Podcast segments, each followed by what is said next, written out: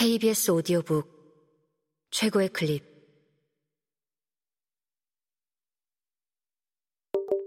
KBS 오디오북.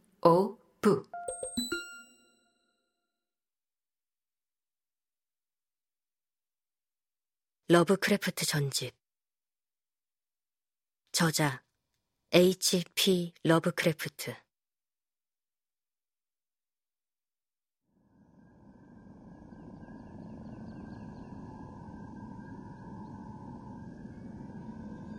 그날 밤 꿈자리가 왜 그리도 사나웠는지 모르겠다.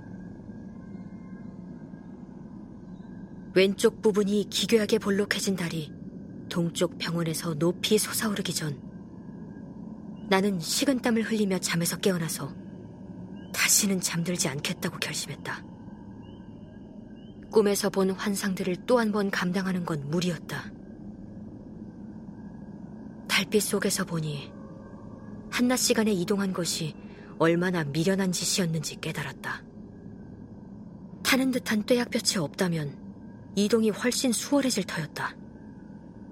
해질녘에 포기했던 등정도 얼마든지 해낼 수 있다는 기분이 들었다.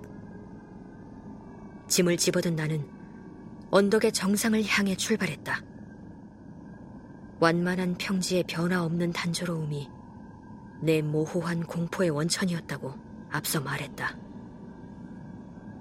그러나 정상을 향해 올라가면서 구덩이인지 협곡인지 모를 아직은 높이 솟지 않은 달빛이 닿지 않고 있는 반대편의 까마득한 심연을 바라보는 것은 더 커다란 공포였다. 세상의 끝에 서서 영원한 어둠에 가늠할 수 없는 혼돈을 엿보는 기분이 들었다. 묘하게도 그때의 공포는 신라권과 형체 없는 암흑의 세계를 지나 솟구치는 사탄의 오싹한 모습을 떠올리게 만들었다.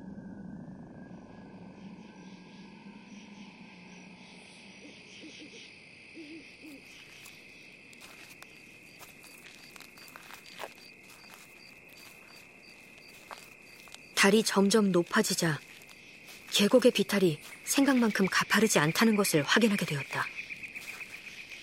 암붕과 바위의 돌출부는 내려가기에 좋은 발판이었고 수십 미터쯤 내려간 뒤부터 내리막길이 아주 완만해졌다. 까닭모를 충동에 이끌려서 힘겹게 바위를 타고 내려간 나는 좀 평평한 비탈면에 선 채 여전히 빛이 닿지 않는 암흑의 심연을 내려다보았다.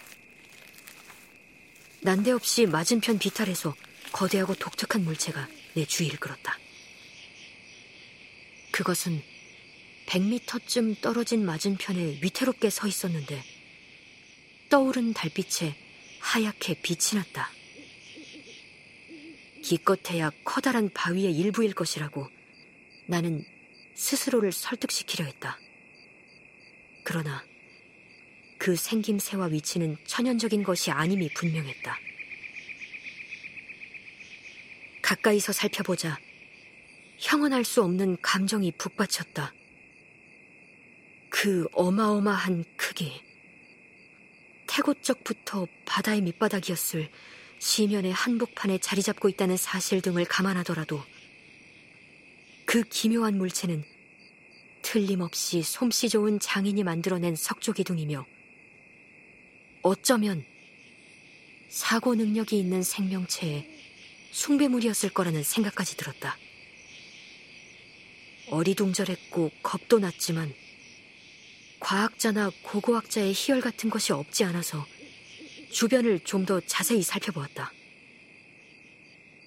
천정 가까이 떠오른 달이 협곡을 따라 솟은 절벽 위로 기이하면서도 환한 빛을 던지고 있었다.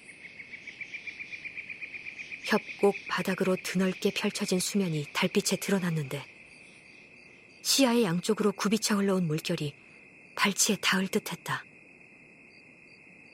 계곡을 가로지르는 잔물결이 거석의 밑단을 씻어내렸고 그 표면에서 비문과 조악한 조각들이 눈에 띄었다.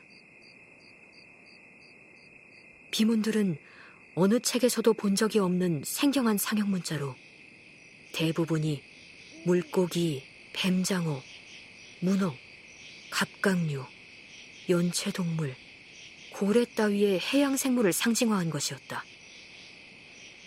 그 중엔 현대에 존재하지 않는 해양 생물을 표현한 문자도 있었지만 나는 이미 해저면의 융기로 생긴 평원에서 그런 변이된 생물체를 본 적이 있다. 단지 그림 조각에 불과했음에도 그건 내게 더없이 매혹적이었다. 도래가 질투할 만한 주제를 얕은 도들새김으로 배열한 어마어마한 크기 때문에 물 건너편에서도 또렷하게 보였다. 내 생각에는 그림의 형체들이 인간, 적어도 인간과 비슷한 종족을 묘사한 것으로 보였다. 그 형체들은 고깃대처럼 해저 동굴 같은 곳에서 논일거나 바닷속의 암석 신전에서 제식을 치르는 것처럼 보이긴 했지만 말이다. 내가 감히 그 얼굴과 생김새를 자세히 말하지 못하는 이유는 단순히 그 기억을 떠올리는 것만으로도 현기증을 느끼기 때문이다. 물갈퀴가 달린 손과 발, 놀라울 정도로 크고 흐물흐물한 입술, 유리알처럼 튀어나온 눈, 그 밖에 기억하기조차 불쾌한 특징에도 불구하고 전체적인 생김새는 흉측한 사람이었는데 가히 포나 불워의 상상력을 뛰어넘을 정도로 기괴한 모습이었다. 퍽 이상한 점은 형체들의 모습이 배경과는 균형이 맞지 않게 새겨져 있다는 것이었다. 그림 중에서 한 형체가 자기와 거의 비슷한 크기의 고래를 죽이는 모습이 있었기 때문이다. 다시 말하지만 그들의 기괴한 모습과 놀라운 크기가 인상적이었다. 그러나 이내 나는 그 형체들이 단지 고기를 잡거나 해양 생활을 하던 원시 부족의 상상력이 만들어낸 신들에 불과하다고 결론지었다. 필트다운인이나 네안데르탈인의 첫 선조들이 태어나기 이전에 사라진 부족들 말이다. 내가 가장 대담한 인류학자의 이론을 뛰어넘는 과거를 떠올리며 경외감에 젖어 서 있는 동안 눈앞의 고요한 협곡에 달빛이 기괴하게 비추고 있었다. 그때 불현듯 그것을 보았다. 잔물결을 일으키며 수면으로 떠오른 그것이 어두운 물 위로 미끄러지듯 시야에 들어왔다. 그것은 폴리페모스처럼 크고 흉한 모습으로 악몽 속의 거대한 괴물처럼 거석을 향해 돌진했다. 비늘이 달린 커다란 팔을 휘젓는 동안 무시무시한 머리를 웅크린 채 일정한 소리를 내고 있었다. 그때 나는 제정신이 아니었던 것 같다. 비탈과 절벽을 어떻게 기어올랐는지, 좌초된 보트까지 어떻게 돌아왔는지 기억나는 것이 거의 없다. 나는 노래를 많이 불렀고, 노래를 부를 수 없을 때 이상하게 웃어댄 것 같다. 보트에 도착하고 얼마 지나지 않아서 거대한 폭풍이 온 것을 어렴풋이 기억한다.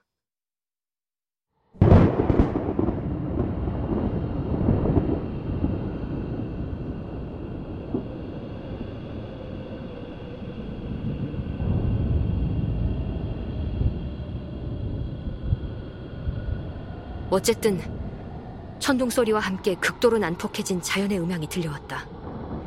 그 혼란한 어둠에서 벗어나고 보니 샌프란시스코 병원이었다.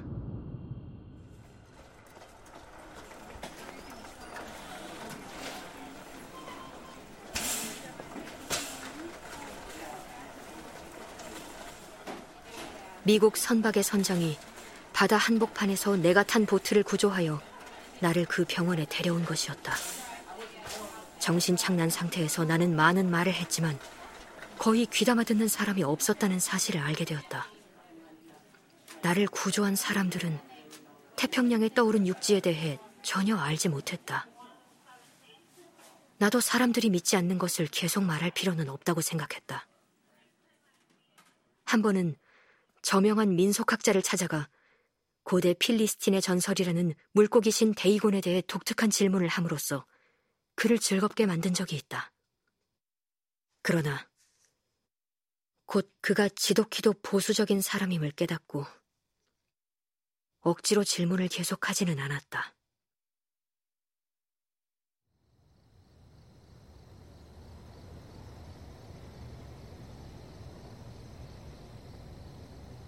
왼쪽 부분이 볼록해진 달이 뜨는 밤이면 더더욱 그것이 보인다. 나는 모르핀을 주입한다. 그러나 약효는 일시적이었고 나는 무력한 노예처럼 마약에 빠져들어갔다. 그래서 지금 모든 것을 끝내려고 한다.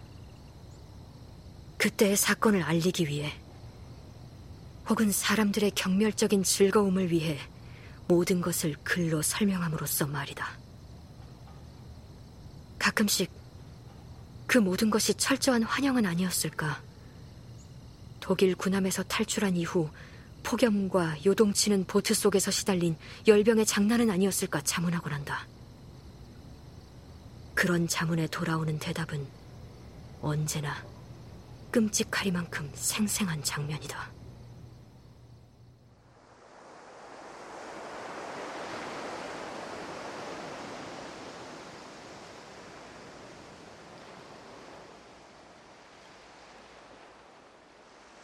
깊은 바다를 볼 때마다 나는 그 정체 모를 존재 때문에 몸서리친다.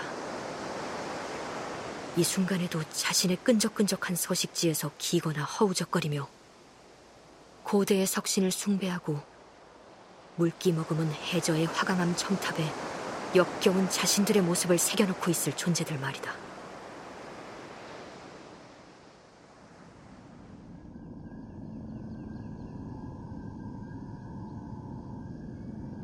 그것들이 물결 위로 솟구쳐서 전쟁에 지친 보잘것없는 인류를 모조리 악취나는 발톱으로 잡아끄는 날이 꿈에 나타난다. 육지가 가라앉고 검은 해저면이 대혼란에 빠진 세상의 한복판으로 부상하는 날. 곧 끝을 낼 시간이다. 미끈거리는 거대한 몸뚱이가 육중하게 바닥을 밟 고 오는 굉음이 들려온다. 나를 찾지 못할 것이다. 이럴 수가. 저 손, 저 창문, 창문!